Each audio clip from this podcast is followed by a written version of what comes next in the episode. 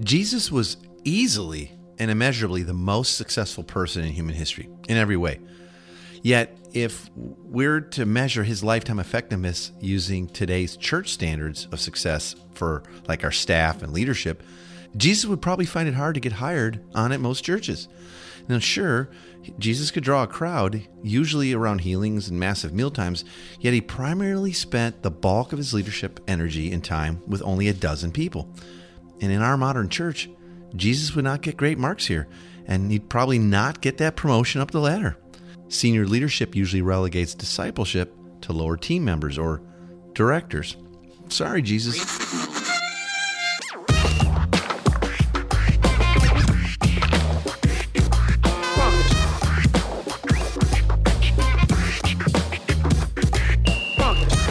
Welcome to the Everyday Disciple podcast, where you'll learn how to live with greater intentionality and an integrated faith that naturally fits into every area of life. In other words, discipleship as a lifestyle. This is the stuff your parents, pastors, and seminary professors probably forgot to tell you. And now, here's your host, Caesar Kalinowski. Okay, here we are again. Good to be with you. Really good to be with you. Man, I'm still kind of buzzing. I just hopped off a Zoom call with one of our coaching cohorts. These are some folks we've been in coaching with for oh, over a couple years now. And I'll tell you, it's so encouraging. Uh, there's so much breakthrough as we always start out our calls by rehearsing evidences of grace like where you see God just blessing you and unmerited favor breaking into your everyday life and all that. And everybody had so many. Uh, this particular cohort always has a lot of evidences of grace. And we're just seeing so much breakthrough, so much movement and momentum.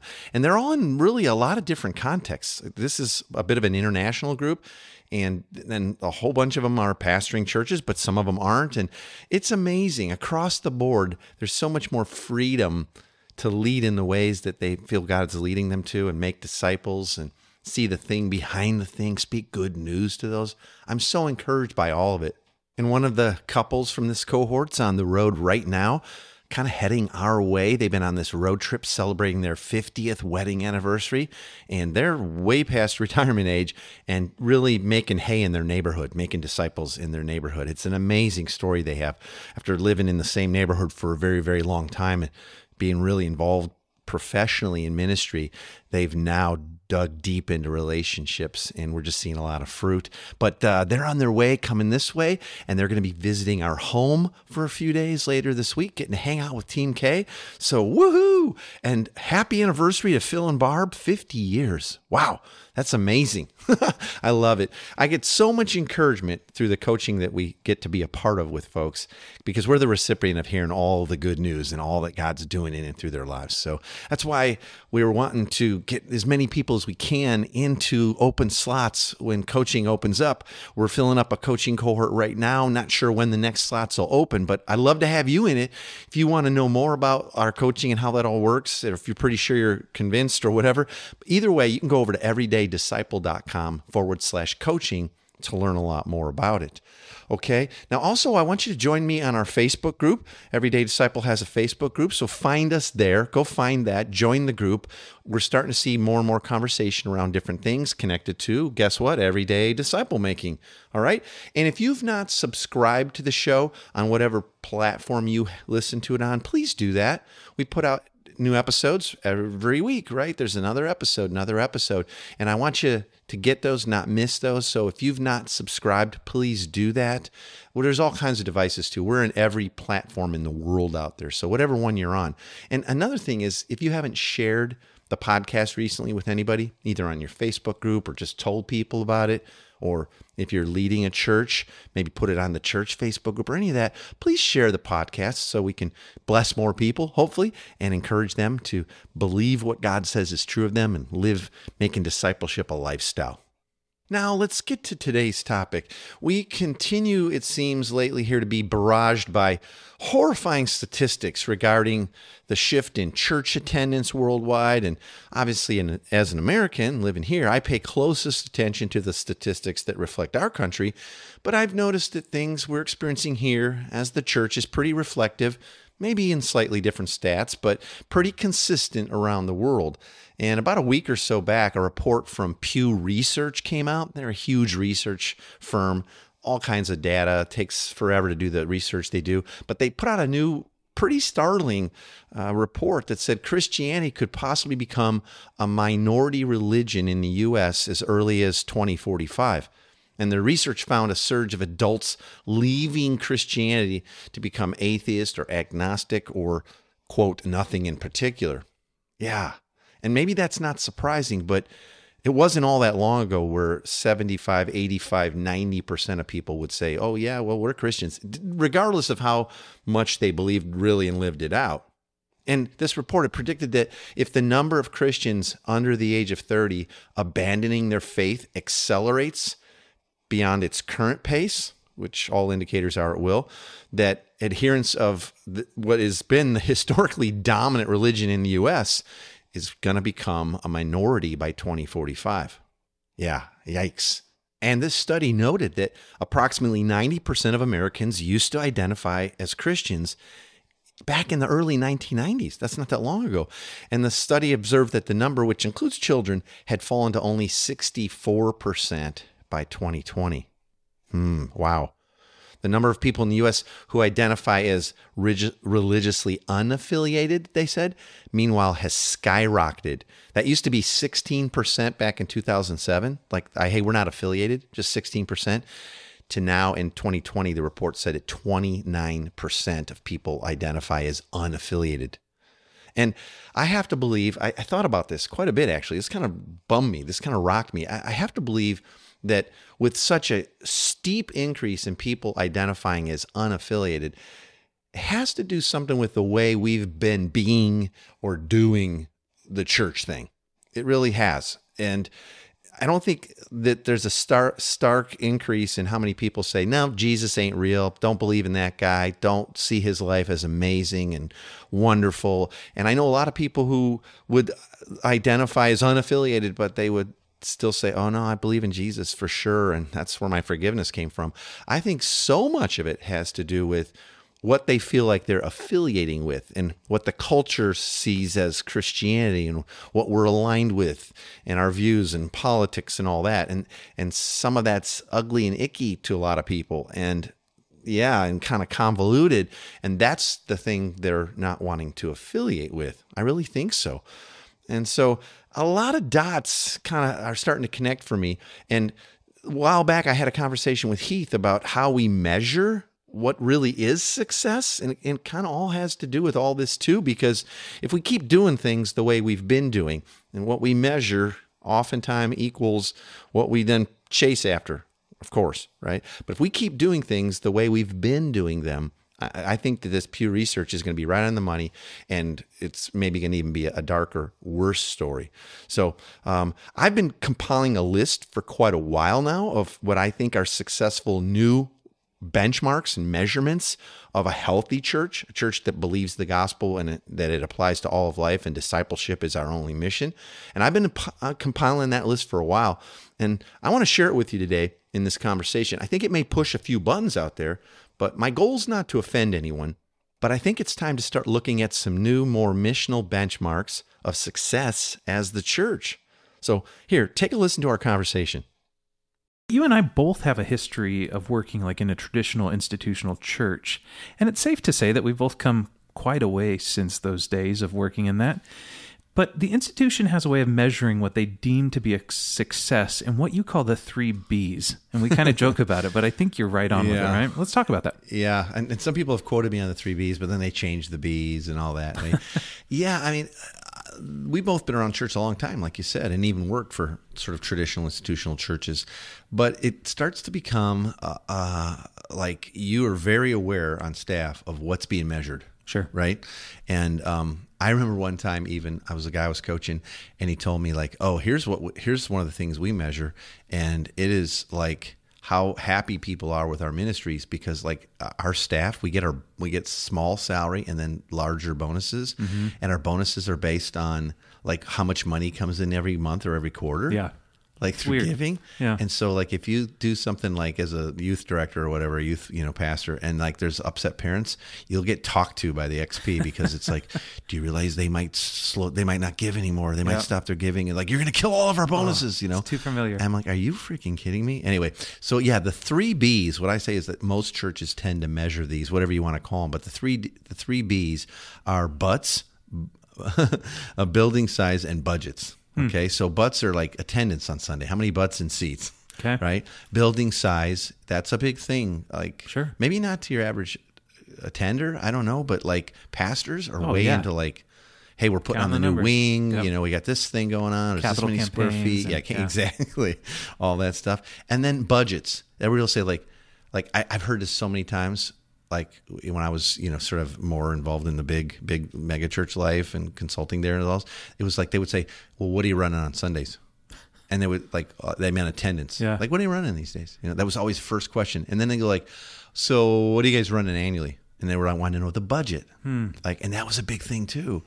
And so you know, you, you think about those things, butts, like attendance, building size, and budgets, and you go like, does that even line up with like anything we see in Scripture? Yeah, I was just thinking as you're talking, I'm like, Jesus didn't seem to have the stress of any of those. You know, in fact, it seems like he ran from some of that. Nor nor did nor did any any of the church that we see talked about in Acts or in the epistles. Sure. None of that stuff was ever brought up once. Never. Yeah, it's not funny. I mean, other than like, and daily numbers were, you know, uh, people were being added to their numbers, but they were talking about their households. Yeah, Like daily, more people were hanging out in their homes. Yeah, not membership numbers. Yeah. Yeah, all this on membership. Don't get me started, right? you know, I find it amazing that you know, in it's not even in one sense, but in the sense that Jesus was the most successful disciple maker of all time. And yet, Absolutely. here we like, are, no twelve doubt. guys. Well, eleven really when it was all over, and here we are, worldwide phenomenon still. Yeah, still later. He's the best that's ever lived, Yeah. Mm-hmm. right? Yet, based off what you're saying, it doesn't seem like he would even be qualified to be on staff at most institutional ch- churches anymore. No, it's crazy, right? I mean, Jesus was easily and immeasurably the most successful person in human history hmm. in every way. Yeah. Yet, if we were to measure his lifetime effectiveness using today's church standards of success for staff and leadership, Jesus would probably find it pretty hard to get hired at most churches. you know, and sure, he could draw a, clou- a crowd, usually around healings and massive meal times, right? You know, loaves and fishes, thousands of people. Um, yet he primarily spent the bulk of his leadership energy and time with only a dozen people, his disciples.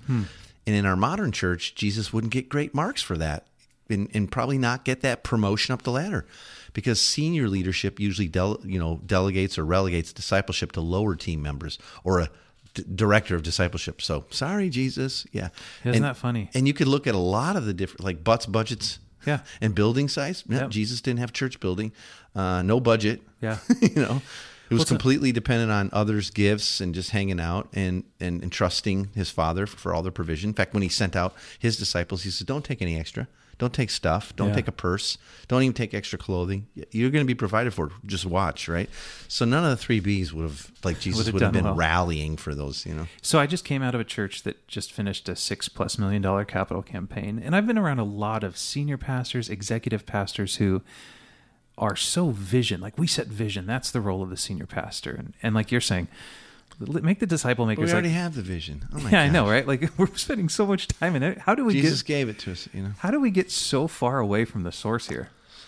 I've thought about this a lot, brother. I, I, I don't think it's any one simple reason, but I, I, if I have to, well, I mean, we can go all the way, we can go all the way back to Constantine, right? You know, Sure. Around 300 and all that, but I won't. I'm going to go that far back. I'll say in our lifetime, Okay. I think part of what's really leapfrogged us far away from the source. And what, what we saw Jesus about and the early church about and what they were measuring is when the church decided that we had to, you know, modernity hit and we had to mm-hmm. kind of start competing with TV and media and concerts and the world and marketing and all this stuff. And, and, and then we started listening to leaders, both secular and Christian leaders that were all about like, Hey, here's the business model that will mm-hmm. totally set your church on fire and turn this around.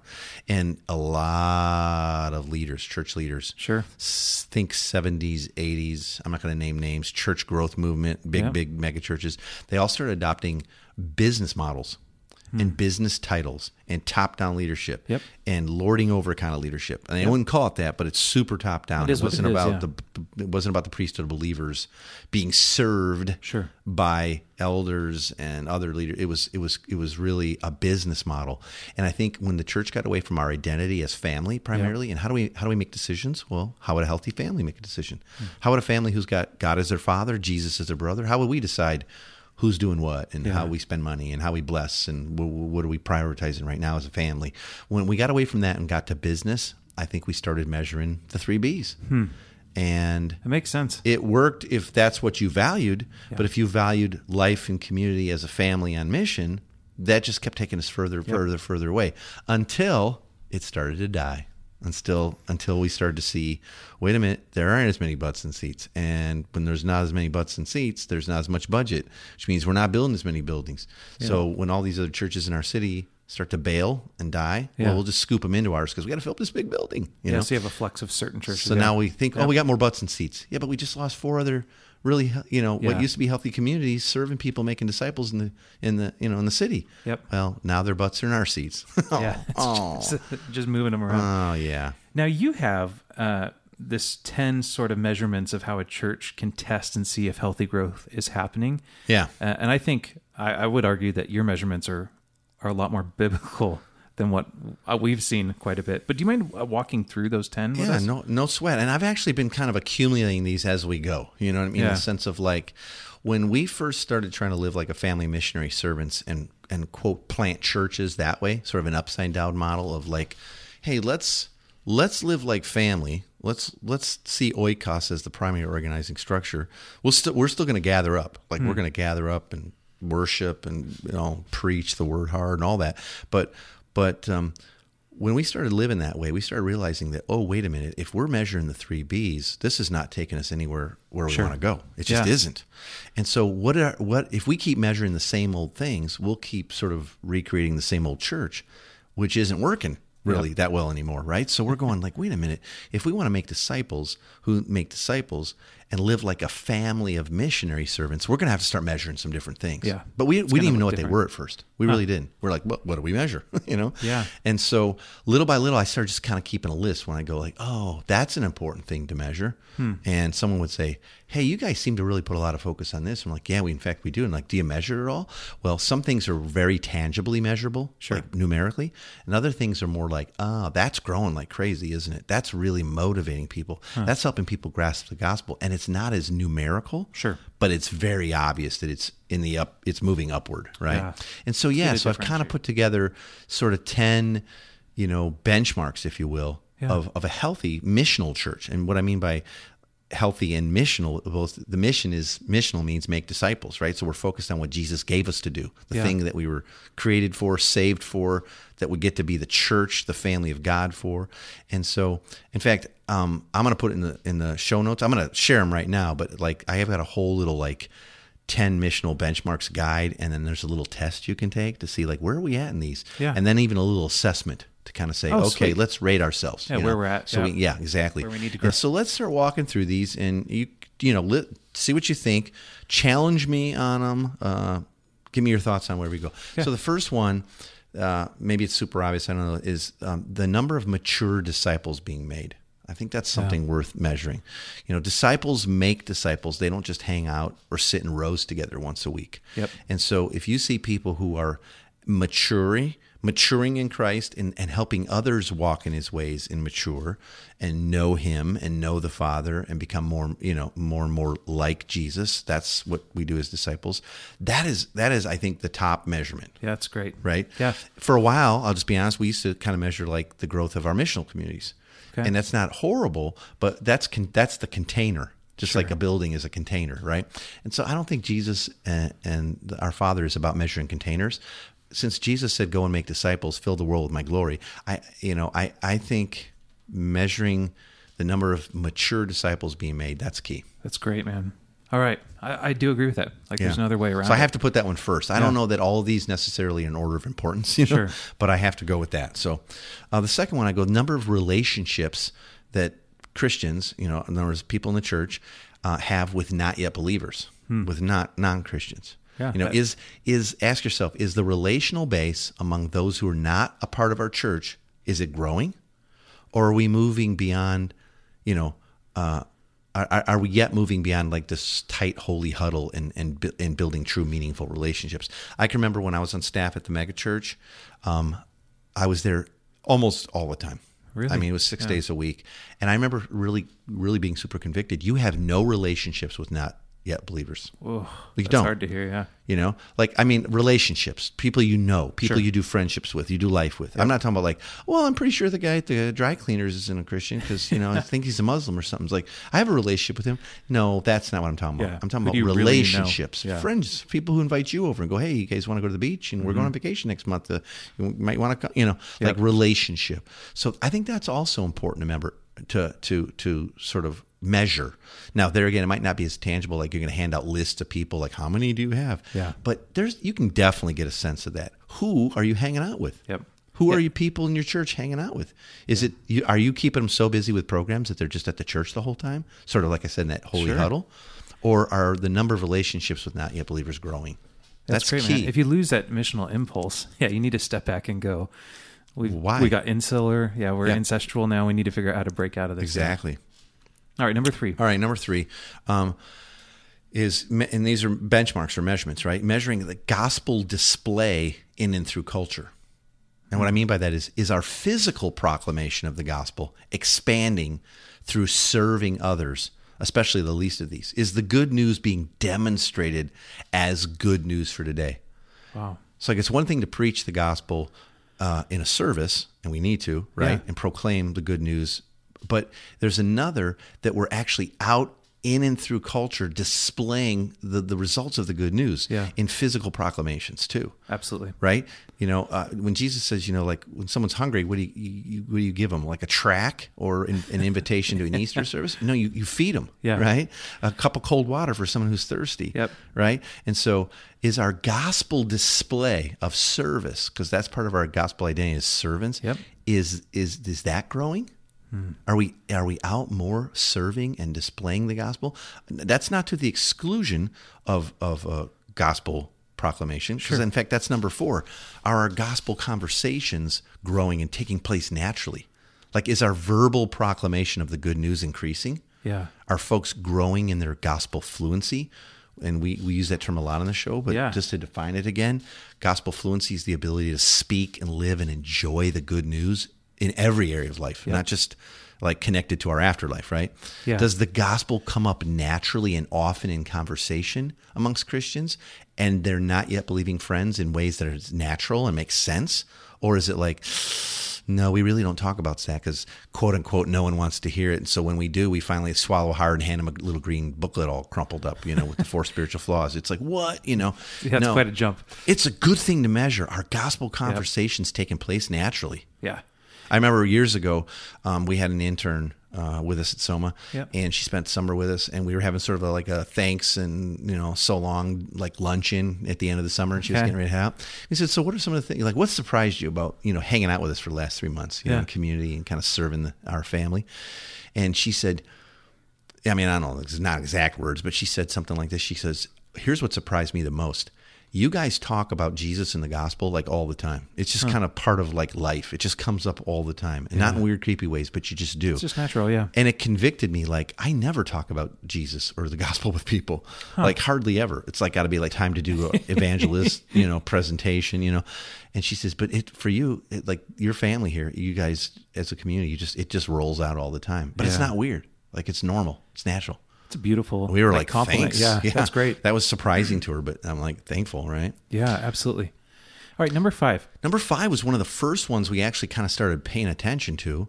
Um, like I said, these aren't necessarily in order, but it, it's something to measure. I think it's really important benchmark is the number of indigenous leaders that are being developed. Okay, unpack that a bit. Yeah. So here's here's the here's the thought: Are are new leaders and teachers and preachers coming to faith through your ministry? You know, and th- uh, in other words, they came to faith through you guys, and now they're teaching and preaching and all that. You know, um, That's really or good. or are you mostly hiring from outside the family? Yeah. You know, you get online, you go to WillowNet or whatever church.com or whatever, and you go like, we got to get a new, you know, children's ministry director. We need a new worship guy, whatever. Yeah. Why aren't we developing these people? You know, one of my favorite sermon series that Soma did was when I first moved here. They did a whole summer, and uh, they picked like twelve or fifteen people that felt like they had the gifting of, of preaching or teaching, and they gave each one of them a week. And and uh, at that time, you were in New York, but Jeff sat with them and he walked through like. Let's, let's walk through your sermon, and then you had twelve guys that we actually, as a as a body, were able to affirm, like, "Hey, absolutely, this is your gifting. Let's Yeah. let's get you up here more." Isn't that it was just really beautiful. Yeah, it wasn't for the rock star pastor. And it's not just teaching, but like you know, our our indigenous leaders being developed through your ministry. In other words, they they're here, they're local. Yep. They came to know Christ through us. They've been discipled to maturity, and now they're leading others, and they're passing on those same Yeah, gifting cool. and skills, you know, to others. That is super important because the reason I love that one Yep. is that one seems to kind of indicate that a lot of other stuff is firing. Sure. Like Well, you're not developing in a sense, yeah. exactly. You're not developing indigenous leaders if you're not doing discipleship Yeah. and you're not doing evangelism, well, if there's no, you know, you're not going to have Yeah. new leaders that are indigenous and they're not coming to faith, which means you're never proclaiming anything, either Yeah. in word or action and deed, right? So that one is key. So Yeah, it's right in the middle of the one. list, number five.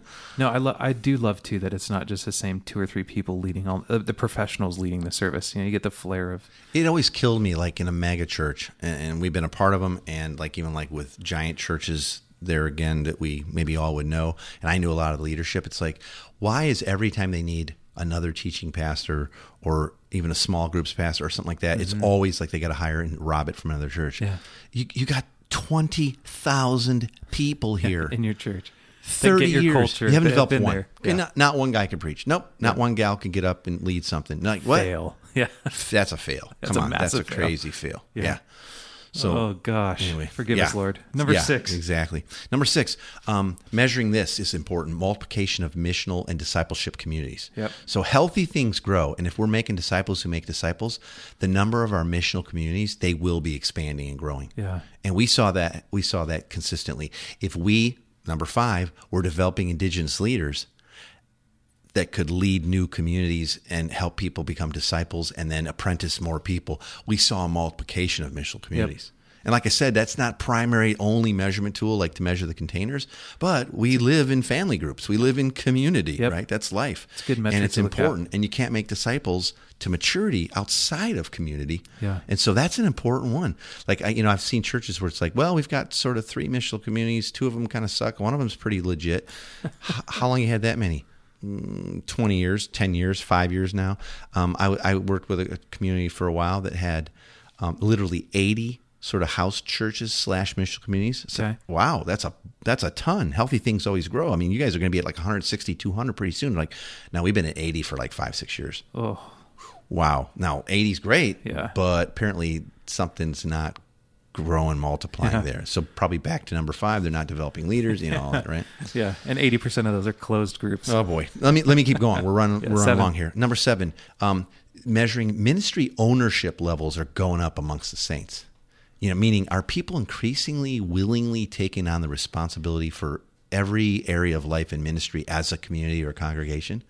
So it's not just that 80-20 thing, but. Yeah. are do you see more and more percentages of people going like, "This is my family. Like, what do you need? You know, watching kids, you know, Taking teaching kids, yeah. teaching, preaching, cleaning the building, doing the stuff. It's like, oh, we got you know, we got an eighty thousand dollar budget a year to cut the grass. You got twenty thousand people here. Someone can cut the grass. You it, know, yeah. I don't know, whatever, right? You know, No, but our good. our ministry ownership levels, and I- and I use that word because it's like you know how it is. We we all treat like place we live different if we're renting versus Yeah. owner. you know, Oh, yeah. It's like I want owners, man. I want people to see this. This is my family. This Yeah. Is our ministry. We're taking this city. Like we're going to transform this. Yeah, that's good. It's the buy-in, right? Number eight. Exactly. Number eight is um, fivefold maturity, which is you know are your are there maturing leaders being allowed to lead in all five of the key giftings that are outlined in Ephesians four? You know, we call Okay. it fivefold ministries. You know, so are you seeing apostles and prophets and evangelists and pastors and teachers both maturing but given like permission to lead? Hmm. This is so key to maturity throughout the entire church. And I don't have time to do a study on Ephesians 4, but most churches, you know, that I've been a part of and grown up, you, you couldn't even point out a staff member much less somebody you go like, oh man, they're super involved in the church that was crazy mature in equipping others in all five of those areas. Sure. We mostly have, we usually have pastors and teachers. That's it. Yeah. And no one else is kind of allowed to do anything. it's like that. Well, they might have a bit of a prophetic gift, or that guy kind of likes to do evangelism. Like, no, no, these are gifts. These are the gifts that are people that are given to the church for the maturing of the saints and unity in Christ. That we we need all five. So, Yeah, are you do. measuring that? And if you see a lack, don't don't be content. Yep. Figure it out. Go after it.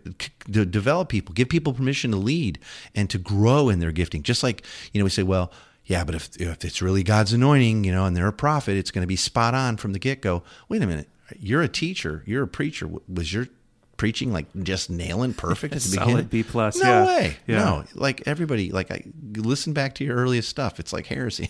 you know, it's not. It's not that good, and it's not even that accurate, right? Yeah. Okay. Number nine. Number nine. Um, measuring the priesthood of all believers engaged in every area of ministry and mission. Ooh, that's good. Okay. Another thing we learn from Ephesians 4 is that leaders are to equip the saints for the ministry and acts of service. I kind of Yeah. mentioned that a minute ago. Um, leaders are not to be doing all the ministry. So you look at a staff and they do everything, and then you got a ton of volunteers kind Sure. of just to fill in blanks and set up chairs and stuff like that. Look across your church or community. Who's doing most of the teaching and preaching and counseling and strategic planning and all that? Is Hmm. it paid or non paid people? Is it mostly men? You know, what about the women? Yeah, how diverse is What it? about Yeah. teens and kids? Are they engaged in the ministry? Do you actually believe in the priesthood of all believers?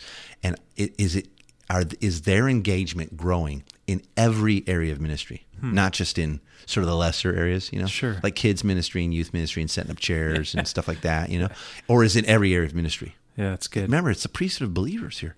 Priesthood, Yeah, same all spirit. hands on deck, right? Yeah. And then number 10 is measuring people who are sent to start new works and new church plants.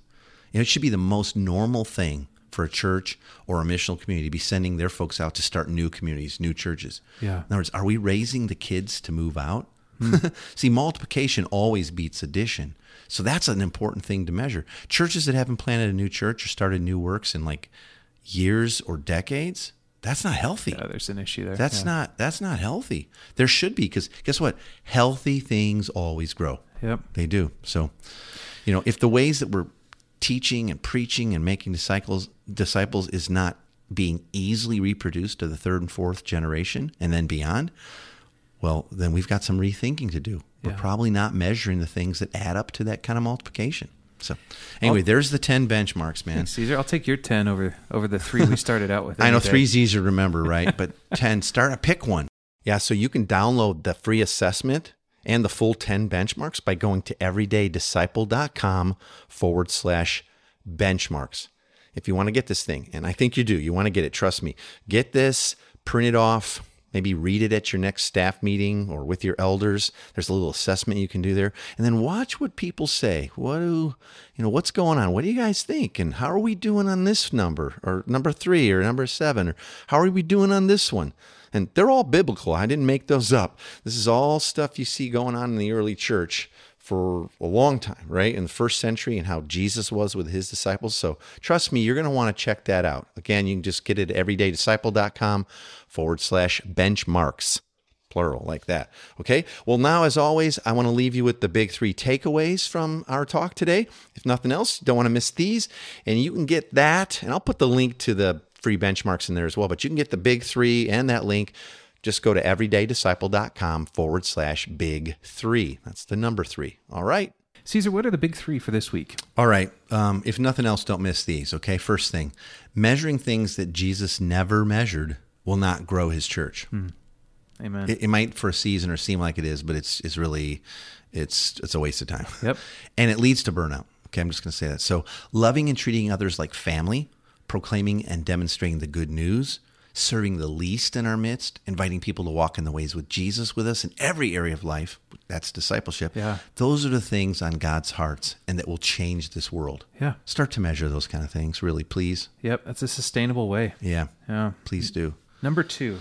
Second thing, don't miss this. God's love for us, his children, goes well beyond how often you know, individually each of us attend a church service or how much we throw in the offering each week. Hmm. Okay, those are important things, but but that our, His love goes so far beyond that.